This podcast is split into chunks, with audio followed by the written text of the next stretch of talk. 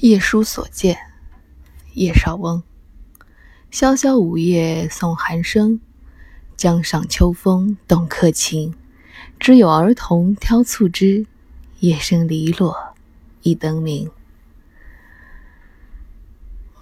在这样一个夜晚，听着瑟瑟的秋风吹动梧桐树叶，送来阵阵的寒意。在这秋风之中。出门在外的诗人不禁思念起自己的家乡，想象着家中有几个小孩还在兴致勃勃的斗蟋蟀，夜深人静了还不肯睡觉，还点着一盏灯。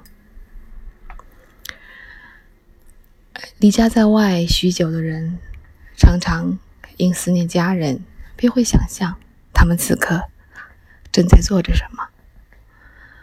失恋的人也会想象那个负心人此刻正在做着什么，而这想象大多是不利的。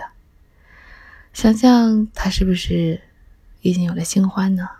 想象他是否正在开心的开怀大笑，看着一部开心的电影，而我只能一个人暗自垂泪，暗自神伤。可热恋中的人想到另外一半的时候，不会想象他现在做什么，只会想刚才我们在一起的时候是多么的幸福。那一个一个美好的小瞬间，那一个又一个默契的小瞬间，惹得热恋中的人哪怕独处也不自觉的嘴角上扬。古往今来都是一样，我们想起了谁，在我们想象当中，我们想象的这个人他在做什么，和这个人本身根本就没有关系，这与你自己有关，这与你当刻的心态有关。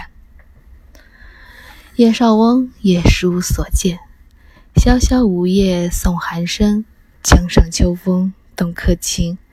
知有儿童挑促织，夜深篱落一灯明。